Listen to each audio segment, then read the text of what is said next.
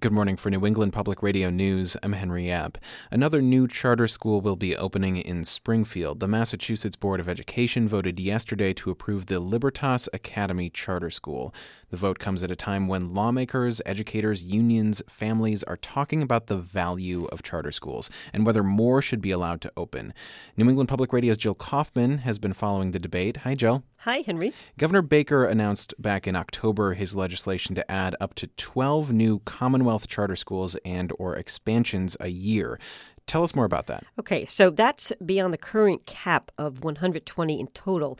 And the focus is more charters in districts that are performing in the bottom 25%. So Baker's plan is based on the idea that if something is good, let's get more of it.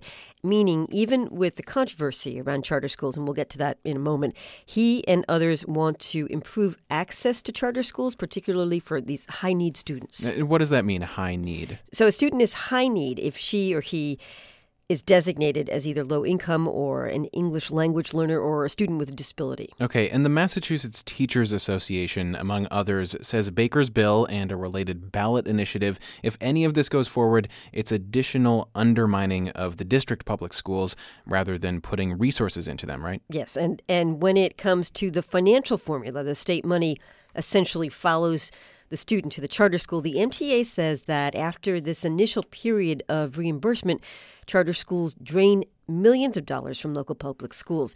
But I spoke a few days ago with the Massachusetts Secretary of Education, Jim Peyser, and he says that those claims that if the charter school sector increases, that local school districts are weakened, he says the evidence doesn't show that. And he says if funding for education is increased across the board, that all the schools can win.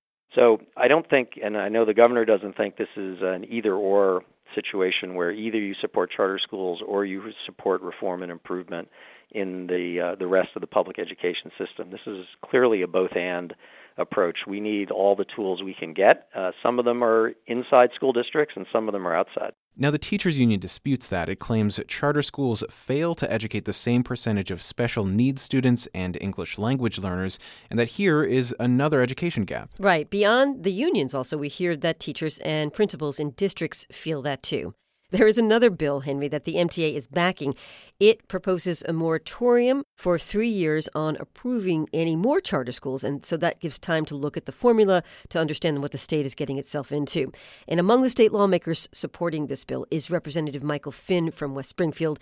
And a while back, he voted in favor of expanding the cap, and then he did this about face, he says, because of this funding mechanism. Since you still have to keep the lights on and you pay salaries for educators, you are losing that percentage of student money money per classroom. The districts that have these kids leaving the public school system to go to a charter school, the state dollars that get sent to the districts that follow the kids, once those dollars are removed from, you know, say a Springfield public school system, that critically impairs the ability of the public school system to be able to continue to provide a quality education for the kids who you know, don't win the lottery. And full disclosure, Finn told me his wife is a union teacher in West Springfield. Okay, and one more disclosure you and I are technically UMass employees, and so we're in the same union as, as many teachers. This is true, but I want to point out for both of us that, mm. of course, that does not influence our reporting on this subject or any other, and there are also many different teachers in that union with many different opinions on charter schools. Right. Jill, let's put some focus on parents and kids. Many clearly want charters. We're talking long wait lists for admission.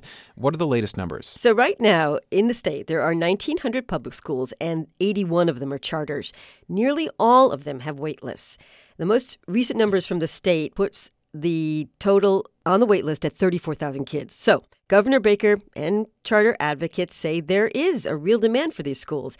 The cap that limits the number of schools has already been met in some places, including Holyoke. As you know, it has not been met in Springfield. That's how the state is able to consider a new charter school there. And what about accountability for these schools? Is there the same level of oversight as with a regular public school? So there are already, as we've reported, some charter schools that have not succeeded, at least as shown by the test scores. And a school can lose its charter and close if students are not doing well for mm. a number of reasons.